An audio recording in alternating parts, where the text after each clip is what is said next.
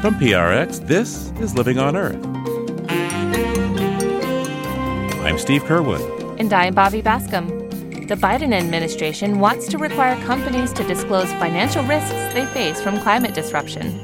This is the very first time officially a financial regulator in the United States has said climate change is relevant to business risk. It also goes to show that the federal government is taking a very expansive approach to climate now. Also, NASA recently launched a space telescope capable of looking into deep space and possible signs of life. So, with the James Webb Space Telescope, we're actually looking at fingerprints of really interesting molecules like water, carbon dioxide, methane. These are all molecules that should be ringing a bell of things that are signs of life or even habitability. That and more this week on Living on Earth. Stick around. From PRX and the Jennifer and Ted Stanley studios at the University of Massachusetts Boston, this is Living on Earth. I'm Bobby Bascomb. And I'm Steve Curwood. Trillions of dollars of financial assets are at risk of losses related to the climate, experts say. So the Biden administration is now moving to require public companies to disclose their climate risk. The U.S. Securities and Exchange Commission, known as the SEC, makes rules designed to protect investors and markets. And on March 21st, the SEC started down the road to make a rule that will compel publicly traded companies to disclose both direct and indirect risks to their businesses from climate disruption a rule that would likely go into effect in another year or two. It's part of the growing trend of disclosure of ESG, that is, the environmental, social, and governance aspects of businesses beyond simple profits and losses. Jody Freeman, a Harvard Law professor and former counselor for energy and climate change in the Obama White House, joins us now to explain. Welcome to Living on Earth. Great to be with you, Steve. You know, studies show that companies that have more maturity with ESG seem to have more economic value for investors. They have a better performance. Why is that, do you think? I sit on the board of an oil and gas company myself, and ESG has come roaring along in the last couple of years. There's been a lot of investor pressure on companies to talk more about how they approach environmental challenges and social challenges and how they address all kinds of governance issues. I think it makes companies better. Good governance means probably better performance. Now, how long has the Securities and Exchange Commission been asking about climate and uh, what has it asked? This is the first time that the SEC is requiring disclosure. I mean, this proposal would require public companies to disclose how they approach climate related financial risks, how they assess that risk, whether they think their physical infrastructure might be at risk, how they're thinking about the transition to cleaner energy. So it's a very significant thing for this to be mandatory now. And we will see how this unfolds because they've put it out for public comment. Looking it over, I was surprised to see that they're talking about three different things to be concerned about when it comes to the climate a climate transition plan, and then looking at not only what a company has in terms of its own emissions, but what companies that they're working with, how their greenhouse gas emissions might be involved in all of this. So it's not only direct emissions, but indirect emissions. Yes, this is a very comprehensive proposal that wants disclosure around the risks that a company itself faces, but also its own greenhouse gas emissions, as you just mentioned. Now, it's not requiring necessarily disclosure of downstream emissions from, say, the products they produce. Those are called scope three, and people aren't quite sure yet about how to account for those. But the proposal does say that if it's material to disclose those scope three emissions, that they should do so. So it will provide some visibility to investors about how the companies approach these climate risks, how they think about it, and how they decide whether the risks are material or not. What the SEC is doing is to say climate change touches every aspect of a business now.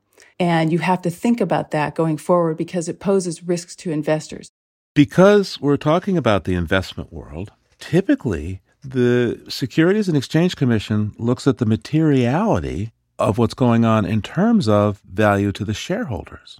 But if you have to think about environmental, social, and governance issues, that's much broader than just the bottom line for shareholders. It's how a company might operate in the community.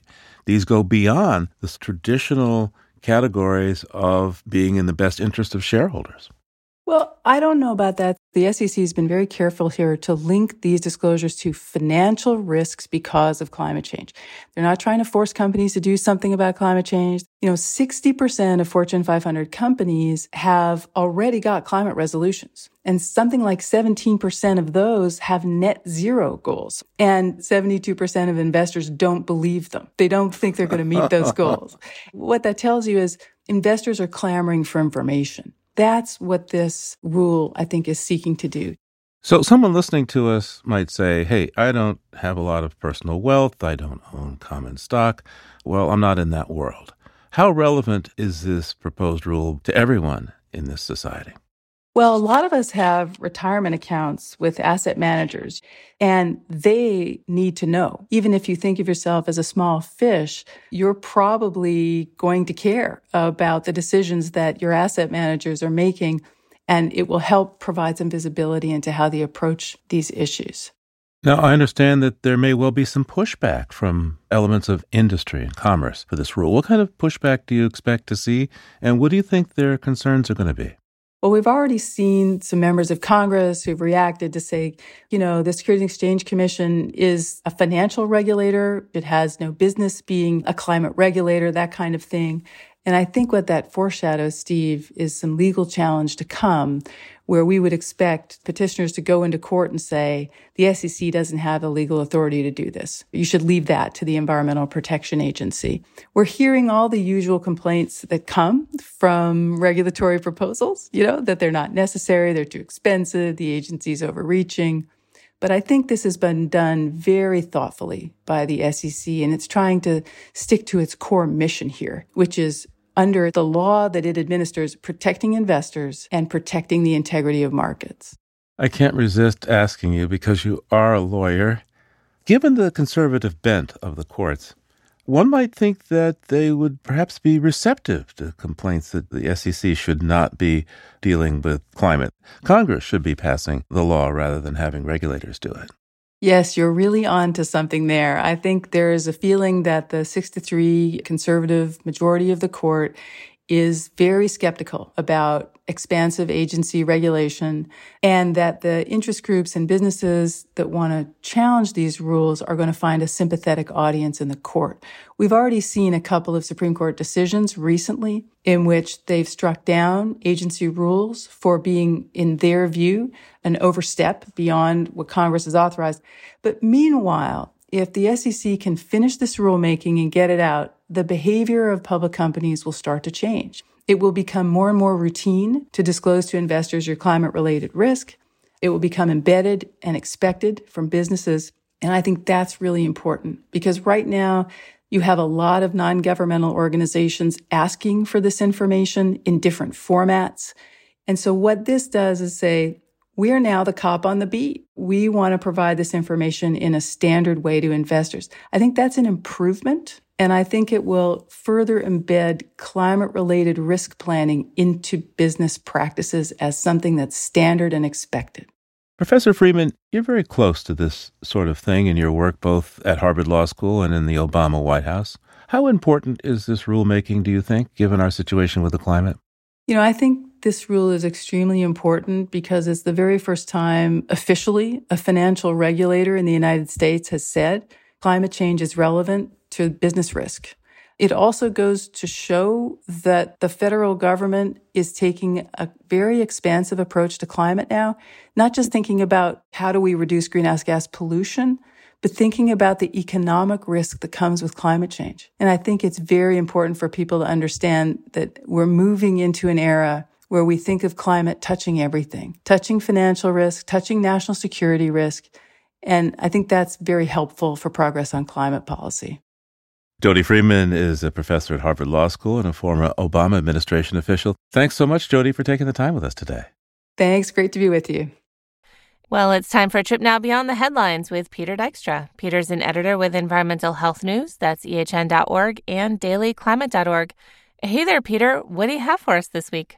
Well, hi, Bobby. One of the things I just love about following uh, science and environment issues, some things come at you totally out of the blue.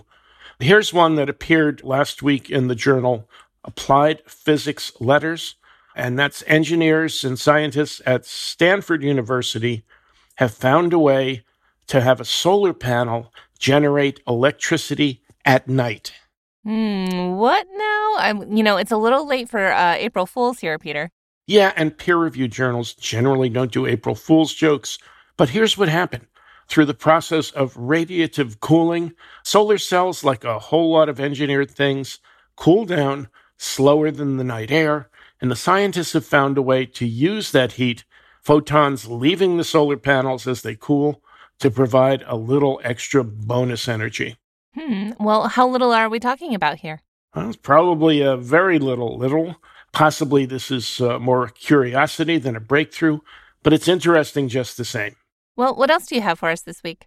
A report out from two uh, non government groups, Frontline Defenders and the Human Rights Defenders Memorial, recorded that there were as many as 358 murders of human rights activists around the world in 2021, and that more than half of those activists killed were in the business of defending land and defending native rights. Mm, yeah, it's an awfully dangerous thing to do to be a defender of the environment in so many places in the world. Here on the show, we've talked in the past about Berta Cáceres. She won the Goldman Prize in 2015 for her activism in opposition to a dam in, in Honduras, but she was killed just a year later in 2016. Murdered a year later, she gave her life fighting against this dam project. But the dam project eventually went away. Seven people were arrested after the international pressure and outrage about her death took hold. The dam project lost its funding. But this kind of thing happens round the world. The deaths took place in Latin America, in Africa, and in Asia. The worst offenders were Colombia, Mexico, and Brazil. Honduras is up there in the per capita basis as well. Here in this country, activists get beaten up, they lose their jobs, things like that. But rarely, if ever, does anybody get killed. So in the developing world, it's a different story. Mm-hmm. Yeah, and you've always been great about reminding us of that. So, so thank you. I hope though that maybe you have a, something a little bit happier for us from the history books this week. Uh, what do you see? Uh, a little bit happy, but just fascinating. A 50th anniversary because on April 19th, 1972, the U.S. Supreme Court heard a case, Sierra Club versus Morton. The Sierra Club actually lost this case in their opposition to a planned ski resort project of the Walt Disney Company right near Sequoia National Park. The dissenting opinion came from a remarkable man named Justice William O. Douglas, an absolute tree hugger on the Supreme Court, who'd have thunk it, who said that the forest itself had a stake in the case. Quote, inanimate objects are sometimes parties in litigation. The Sierra Club lost, but a subsequent lawsuit stopped the building of the resort. William O. Douglas was a fascinating guy, a sitting Supreme Court justice who led a protest hike against another dam project along the Delaware River. He, for years, gave the court a green perspective, as it were. He's someone that's not remembered often enough these days. That's amazing. So, a sitting Supreme Court justice argued that the standing forest had standing, legal standing in this case. Just like the Lorax, he spoke for the trees. All right. Well, thanks, Peter. Peter Dykstra is an editor with Environmental Health News. That's ehn.org and dailyclimate.org. We'll talk to you again real soon. All right, Bobby. Thanks a lot. Talk to you soon. And there's more on these stories on the Living on Earth website. That's loe.org. Coming up, the USDA's Wildlife Services Agency killed more than a million animals last year, deemed as nuisances to humans. Keep listening to Living on Earth.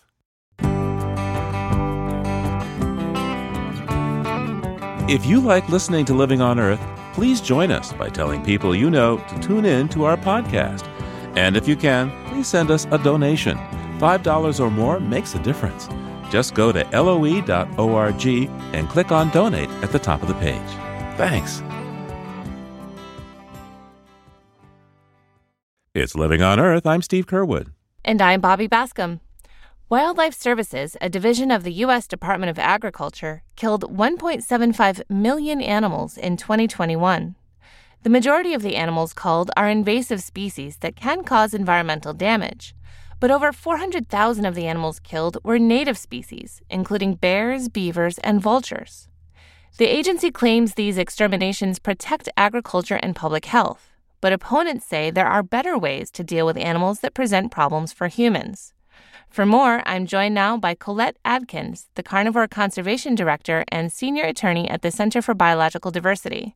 Colette, welcome to Living on Earth. Thank you for having me. So, as I understand it, the vast majority of these animals are invasive species, including European starlings, that's the majority, and feral pigs.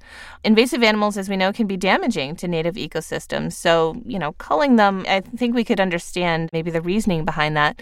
But plenty of the animals killed are actually native, like gray wolves and beavers. Why is that? What's going on here? Yeah, it's so frustrating that, you know, even really ecologically important and even rare animals are targeted by wildlife services. You know, hundreds of wolves. I think it was about 24,000 beavers.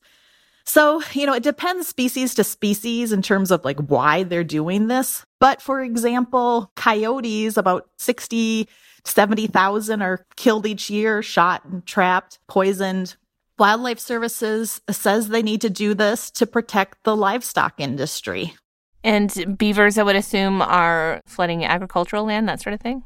Yeah, that's right. You know, beavers build dams in places people don't like that could flood a roadway, or maybe they chew on some tree in a park. But there's methods, like, for example, if there's trees that need to be protected, you can wrap them very cheaply with like a chicken wire. Or with these dams, there's these devices called beaver deceivers that can allow them to do their instinctive dam building, but still allow enough flow through the dam to prevent any flooding of roadways. For almost every excuse Wildlife Services gives, the conservation community can come up with a slew of alternative methods that they could use that wouldn't involve just killing the animals. And what kind of alternatives can you offer for, you know, people that have a lot of livestock that might be vulnerable to wolves or coyotes? First of all, let me emphasize that only a very small percentage of farms do have problems with wildlife because most of them just do these good common sense practices. Usually when farms have problems with predators, it's because there's attractants there. So for example, if you've got a dead animal, just not leaving it out in the pasture, you know, the smell of a carcass will attract a predator.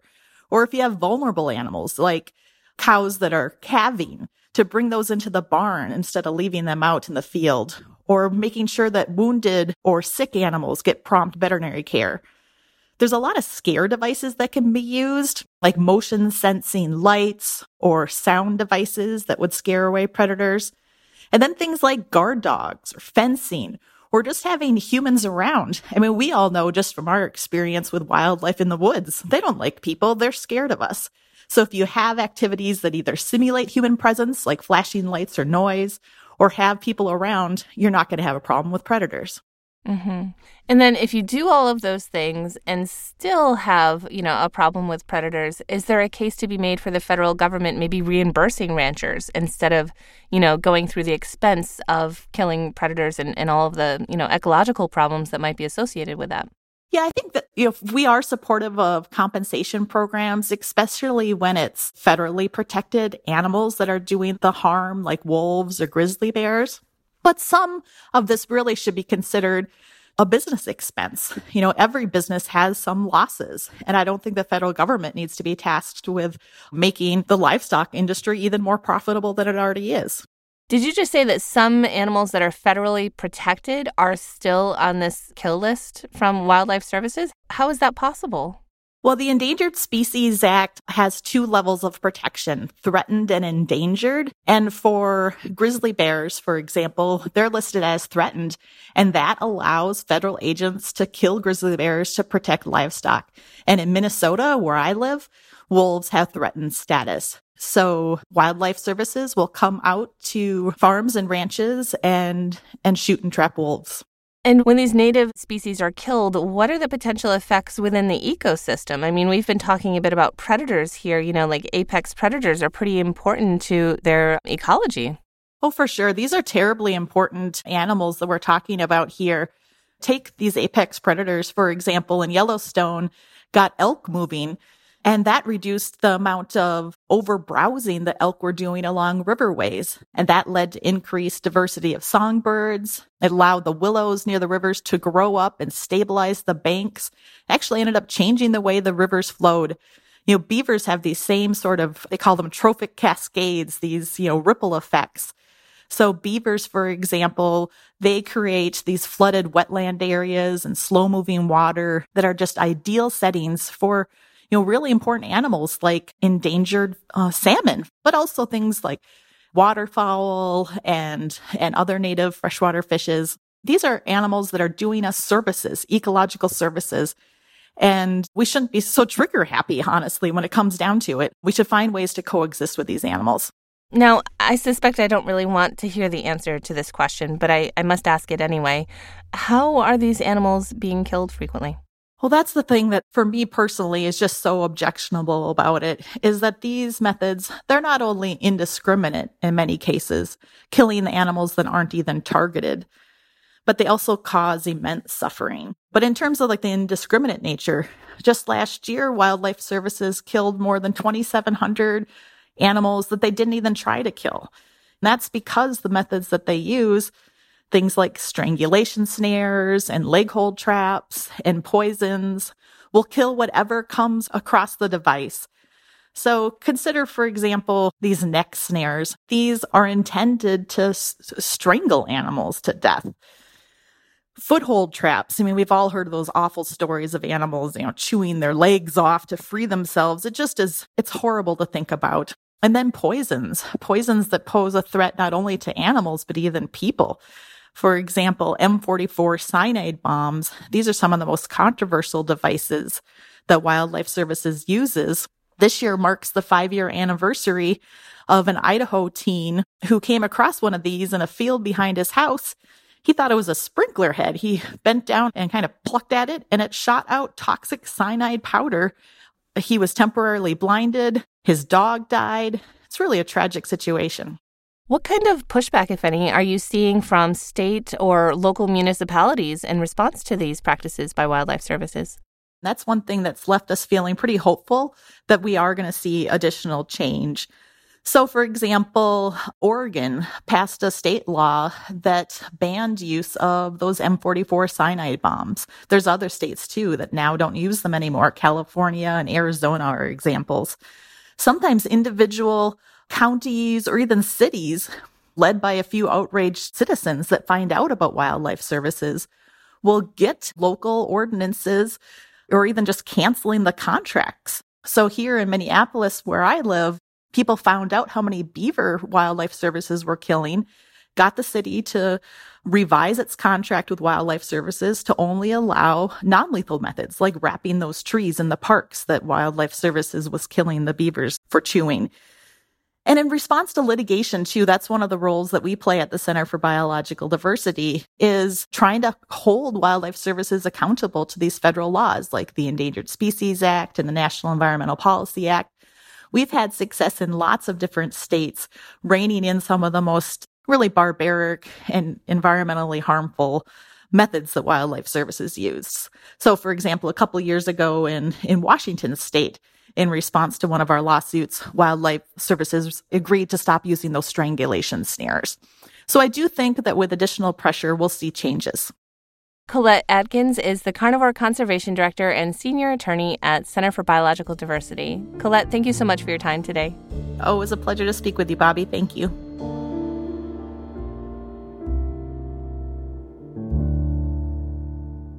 We all experience gravity anytime we drop an object.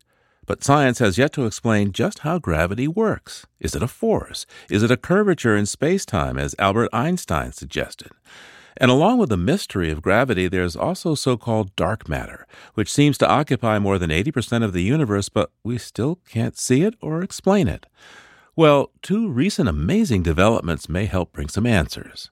A subatomic particle called the W boson was discovered back in 1983, but earlier this month, scientists reported new measurements of its mass that upend the conventional rules of physics. Rules, by the way, that have failed to explain gravity and dark matter. Meanwhile, on last Christmas Day, the massive James Webb Space Telescope was launched into an orbit a million miles above Earth and will start sending back pictures by this summer. The Webb telescope can look far deeper into space and further back in time than its predecessor, the Hubble telescope. Not only will the Webb telescope see stars born much closer to the so called Big Bang beginning of our universe, its higher resolution images of supernovas and galaxy motion might provide more insight into the phenomena of dark matter and gravity. And because it looks at infrared light, it will also help in the search for signs related to life on other planets, both near and far. Here to tell us more about the extraordinary Webb telescope is Stephanie Milam, the Deputy Project Scientist for Planetary Science at NASA. Stephanie, welcome to Living on Earth. Thank you so much for having me. So, Stephanie, before we begin talking in detail about this, explain to somebody who really maybe hasn't heard much about this what kind of telescope we're talking about here. So, the space based telescope, the James Webb Space Telescope, is called the successor to the Hubble Space Telescope. So, this is NASA's next big astrophysics space telescope that we launched on Christmas Day. And it is going to be looking for the first stars and galaxies across the universe.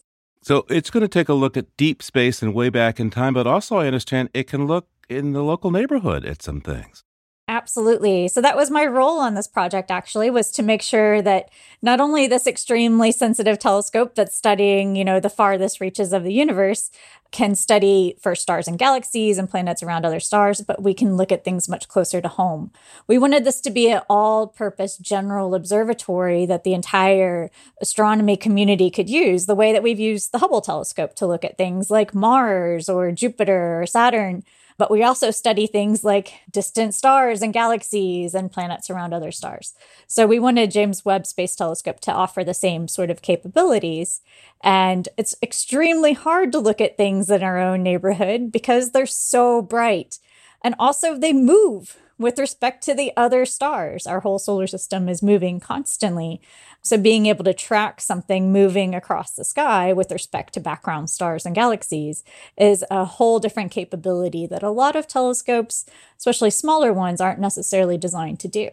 The Hubble telescope still makes remarkable uh, scientific discoveries regularly. I think just recently it spotted the most distant star ever detected so far in the universe. So, what sets the James Webb Space Telescope apart from the Hubble?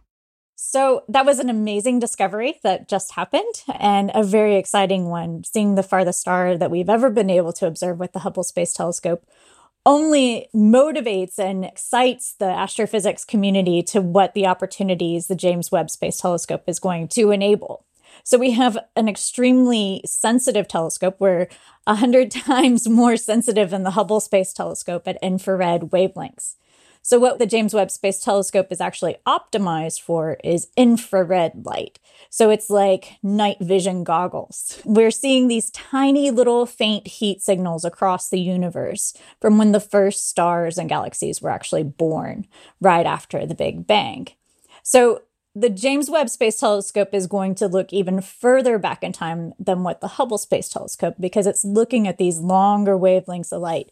Because the universe is expanding and that light is moving away from us, it stretches the light that we would see, for example, with our own sun or stars in our own galaxy to longer and longer wavelengths. And so by looking in the infrared with an even more sensitive telescope than the Hubble, we'll be looking at stars that are even older or even further back in time. So really exploring that sort of infant years of the universe is something that's very exciting, especially for the astrophysics and cosmology communities. Stephanie, please give us a brief overview of what your role is on the Webb Telescope project. I mean, what were you working on before the launch on Christmas Day, and what are you doing now that the telescope has reached its orbit? So, I've been working on this project for about a decade. They brought me on to make sure that this space telescope can study things in our own solar system. So, things like Mars, asteroids, comets, Pluto, or even things like the rings of Saturn or tiny little moonlets that are yet to be discovered in the giant planets or the ice giants in the outer solar system. And even if we discover something like the next planet nine, the James Webb Space Telescope is something that would be ideal to use to study those types of objects. And so it was a challenge to bring solar system science into this realm of astrophysics space telescopes because they're so sensitive and they're so extremely big and massive that making them move across the sky to track a comet moving or an asteroid flying across the sky is something pretty hard to do. And so it's a whole new capability that we had to make sure that we wanted to have for the James Webb Space Telescope. And so that was my role leading up to the launch was to make sure that we had one, the capability to study things in our own solar system. So, tracking moving targets, making sure we could look at extremely bright objects like Mars or Jupiter, and also that we needed to. So, making sure that the science was actually something that was of interest to the community. So, that was a lot of engagement with the planetary science community, but also with the project itself to make sure that the technical capability was there. My guest is NASA scientist Stephanie Milam, and our conversation will continue right after the break. Keep listening to Living on Earth. Support for Living on Earth comes from Sailors for the Sea and Oceana, helping boaters race clean, sail green, and protect the seas they love. More information at sailorsforthesea.org. Support also comes from Friends of Smeagull the Seagull and Smeagull's Guide to Wildlife. It's all about the wildlife right next door to you. That's Smeagull, S M E A G U L L, SmeagullGuide.org. The Living on Earth Book Club is back in person for the first time since 2020. Join us April 25th at 5:30 p.m. Eastern in Concord, New Hampshire at New Hampshire Audubon or online from the comfort of your own home for a conversation with best-selling author Sy Montgomery. Sy's latest book is called The Hawk's Way Encounters with Fierce Beauty, and it celebrates one of nature's most perfect and mysterious creatures. This free event is on April 25th at 5.30 p.m., and for details, visit the Living on Earth website at loe.org backslash events. That's loe.org backslash events. It's Living on Earth. I'm Bobby Bascomb. And I'm Steve Curwood, and I'm back now with NASA scientist Stephanie Milam talking about the new James Webb Space Telescope. Stephanie, thinking about our near space community here, our solar system, how does this ability of the Webb telescope to look at infrared open the door to some interesting discoveries? I mean, obviously, you don't know what you don't know, but what do you think you might want to know? Well, we already have some ideas of things that we really want to study with this telescope in our own solar system. So, at these wavelengths, we have access to looking for fingerprints of molecules of interest. So, every molecule if you think of your generic chemistry from high school, every molecule has its own fingerprint, the same way you have a unique fingerprint with respect to me. And so, what we do is we look for these fingerprints of different molecules to study the chemistry of, of a particular environment. So, with the James Webb Space Telescope, we're actually looking at fingerprints of really interesting molecules when it comes to things like looking for habitable worlds or oceans in our solar system, or just understanding what's actually happening in the extremely different and unique environments from planet to planet, as well as moon to moon, just as we look across our own solar system. So, some of the molecules of interest are things like water, carbon dioxide, methane. These are all molecules that should be ringing a bell of things that are very key signs of life or even habitability.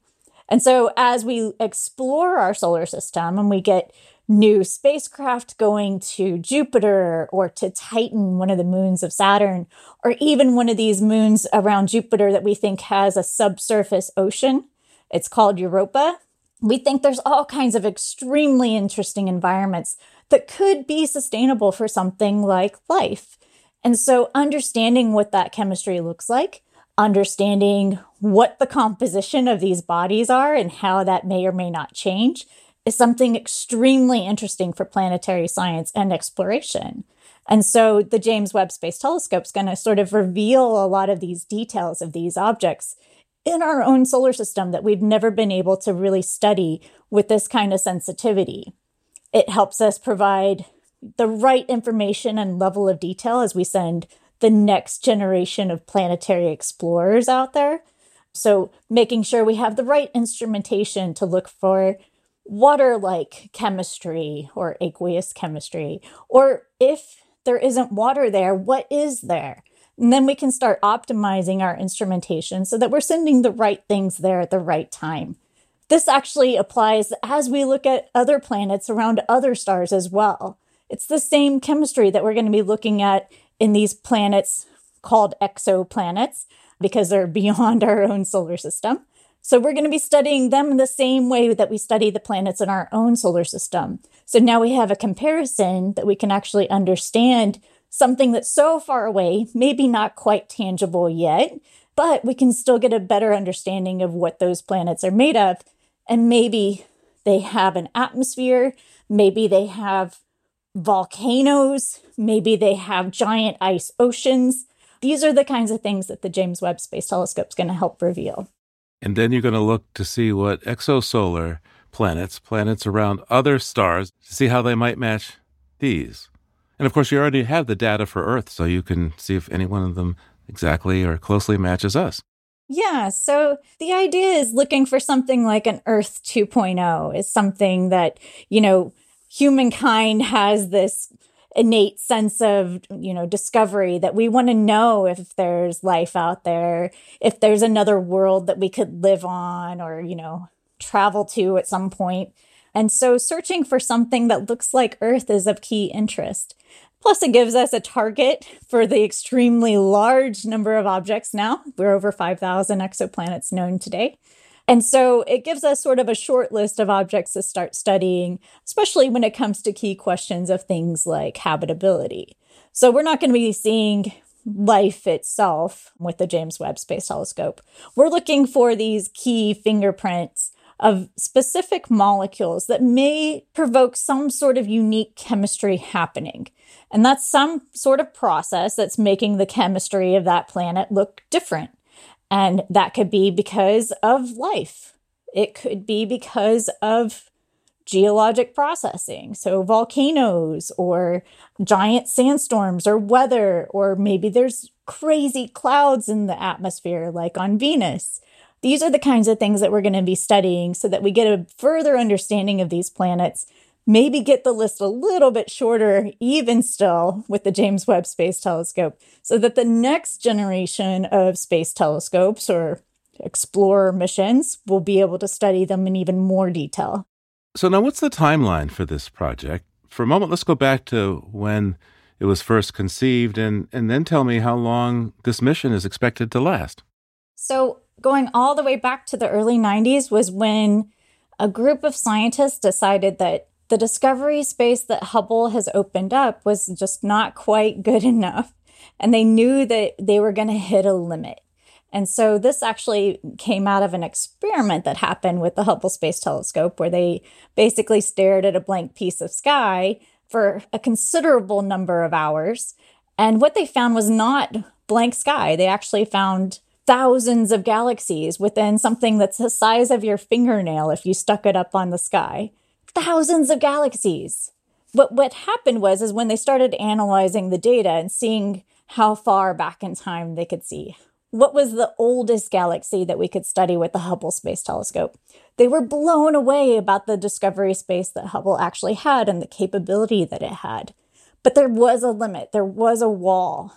We couldn't quite push any further. And so, to get further, we had to have something much bigger, much more sensitive and something that actually was optimized for infrared wavelengths. And so that's sort of how JWST evolved from, you know, the Hubble Space Telescope to this massive infrared telescope, you know, this beautiful gold mirror, this crazy boat looking structure underneath it to keep it nice and cold, and putting this telescope a million miles away from Earth so that it could stay cold and operate.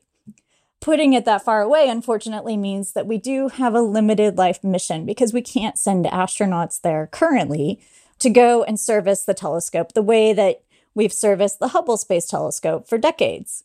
So, what that means is we had to carry a certain amount of fuel to operate the telescope, to do things like offset momentum, to make sure we stay in the right place in its orbit, and also just to control the telescope.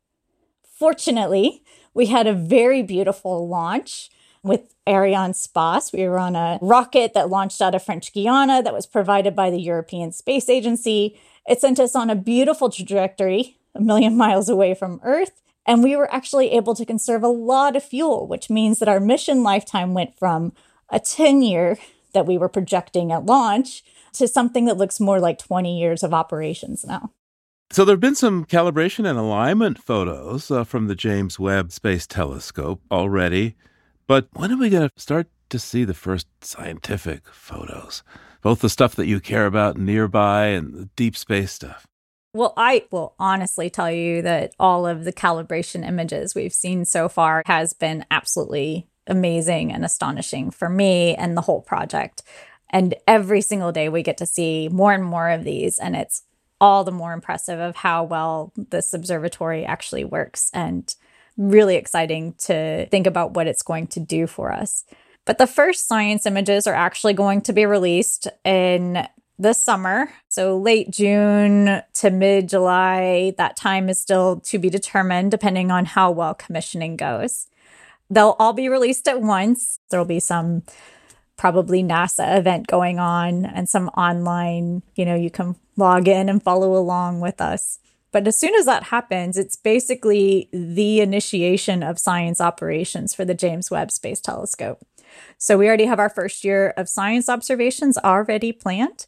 It includes everything from solar system observations, deep studies of the distant universe, studying planets around other stars, watching planets and stars being formed in their own stellar nurseries in our galaxy and in the universe how galaxies merge together, how they evolve, how stars evolve, what happens when they die, all kinds of really amazing science that I don't know if there's a way to prioritize it as far as enthusiasm, but I think it's all going to be exciting and we're going to rewrite the textbooks.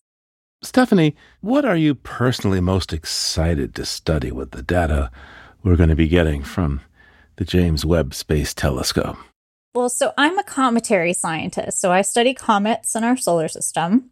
And I also study interstellar objects, which are new things that we've discovered in our solar system. So these are comets or asteroids that come from other planetary systems. So, what we learn from comets is basically how the solar system actually formed. What was the process? What was the chemistry like? how did something like Earth, with liquid water on its surface, all the right ingredients to have biology, biochemistry, how did that all get here in the right place, the right time, the right composition? What were those ingredients? And if those ingredients are something that are ubiquitous across our whole galaxy or other planetary systems, then that's something that will give us key insights into what kind of planets, what kind of planetary systems, or even what kind of star forming systems or regions we need to be looking for in our search for this Earth 2.0. So, comets are basically, you know, the relics or fossils of when our solar system formed. So, by studying them, we learn a lot about all of those key ingredients, all of the processing that happened during the formation of the solar system. And so the James Webb Space Telescope is actually very um, accessible to studying these objects. But wait, you said that there's some comets from other solar systems. What about that? And how the heck did they get here? And what do they tell us? Uh, yeah, so we now have discovered two interstellar objects. One of them looked like an asteroid or a spaceship to some people. um, it was called Oumuamua.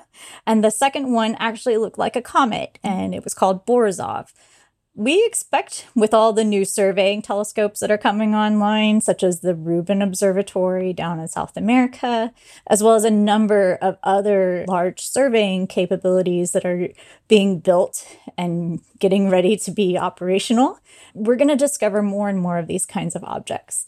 So these are basically the, the comets or asteroids that whenever another planetary system is forming, maybe they collided with another one and it bumped it off course such that it got ejected from its own planetary system. we've anticipated and expected this is something that happens with our own small bodies in our solar system. But I don't know that anyone ever really anticipated that we'd actually discover one from another planetary system in our own solar system. So it was extremely exciting for this discovery to actually happen a few years ago. And now that we've found two that are completely different from one another, it just, your imagination goes wild. What does this mean? What is this telling us about one, not only the planetary system that they formed in, but what does it tell us about the journey that that object had to have going from its planetary system through space and the harsh conditions of radiation from nearby supernova or stars colliding with each other or new planetary systems forming or whatever, all the way on its journey to get to our own planetary system. So there's all kinds of things that are really interesting about these objects. We're so excited for the next discovery of one and all hands are on deck to observe it with every every telescope on Earth and in space. If you discover it, is it, it's going to be called the Milam Comet. Yes. Um, well, so far. Uh, comets are named after their discoverers, and so far, interstellar objects are named for their discoverers. So we'll see. You haven't discovered one yet, but. I haven't discovered one yet. But I will say asteroids also get designated name. And so I do have an asteroid named after me. Oh. And that one is called? Milam. Milam. How big is Milam? It's small. Um, I think it's about 10 meters, is what they're predicting. So about 30 feet wide. Yeah, not, not very big. It's in the main belt. It's it's a rock. but it's my rock, so it's a really cool one. That's great. Stephanie Milam is the Deputy Project Scientist for Planetary Science for the James Webb Space Telescope. Thanks so much for taking the time with us today. Thank you so much for having me. This was a lot of fun.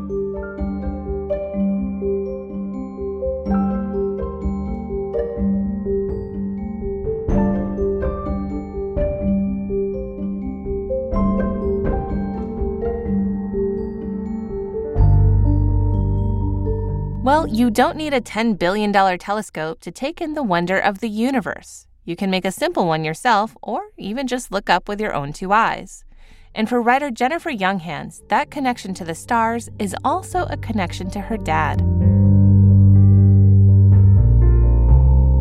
It's a muscle memory now to look up and search the night sky, even if just for a moment, to return to the time when I was young and my dad was too him bursting with enthusiasm to unlock for my sister and me all the magic that lived in those stars. He'd fiddle with the Dobsonian telescope he built, making endless, minute adjustments. At last, he'd usher us to peer through the eyepiece at the magnified stars before Earth rotated them out of view. He'd name the stars and point upward, connecting the dots for us into constellations I could never quite make out always with an urgency, as though his work as a father wouldn't be done until he taught us how to love the stars. I think he wanted us to know how to lose ourselves in the mysteries of the twinkling sky, to believe in possibilities beyond what we know, to accept with certainty we're supposed to be here, even though we don't yet understand how we fit into the grand scheme of the universe.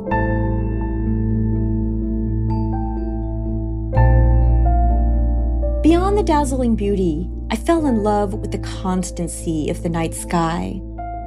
All the loss in our lives, the dreams that never came to be, the loneliness. I forget it all when I stargaze and bathe in the galaxy. The signatures of light we see are the museums of these gaseous, fiery balls that have burned and pulsed for millions, sometimes billions of years. They're light memories from the same stars the first hominids looked up and saw, the same ones that lit the sky when dinosaurs roamed. The time continuum is almost unfathomable, this stitching together of all who came eons before us and all who will come after, bound in the accumulated history of the stars. They are the universal witnesses, and in this way, nothing is forgotten and everything still exists.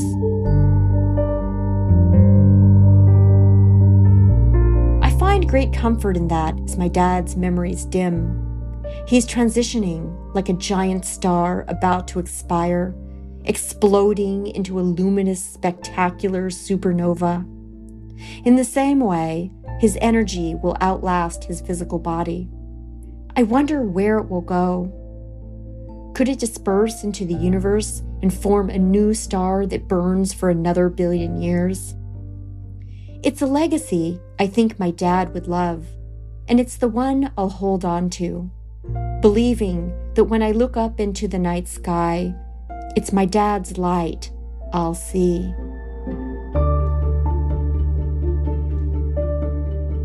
That's writer Jennifer Younghans with her essay, How to Love the Stars.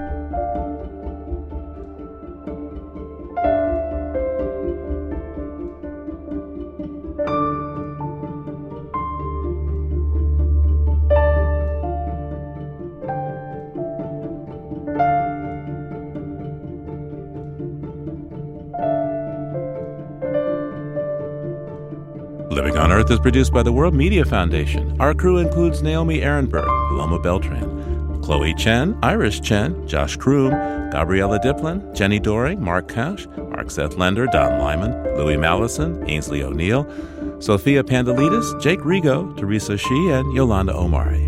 Tom Tiger engineered our show. Allison Lirish Dean composed our themes. You can hear us anytime at loe.org, Apple Podcasts, and Google Podcasts, and like us, please, on our Facebook page, Living on Earth. We tweet from at Living on Earth and find us on Instagram at Living on Earth Radio. I'm Bobby Bascomb. And I'm Steve Curwood. Thanks for listening.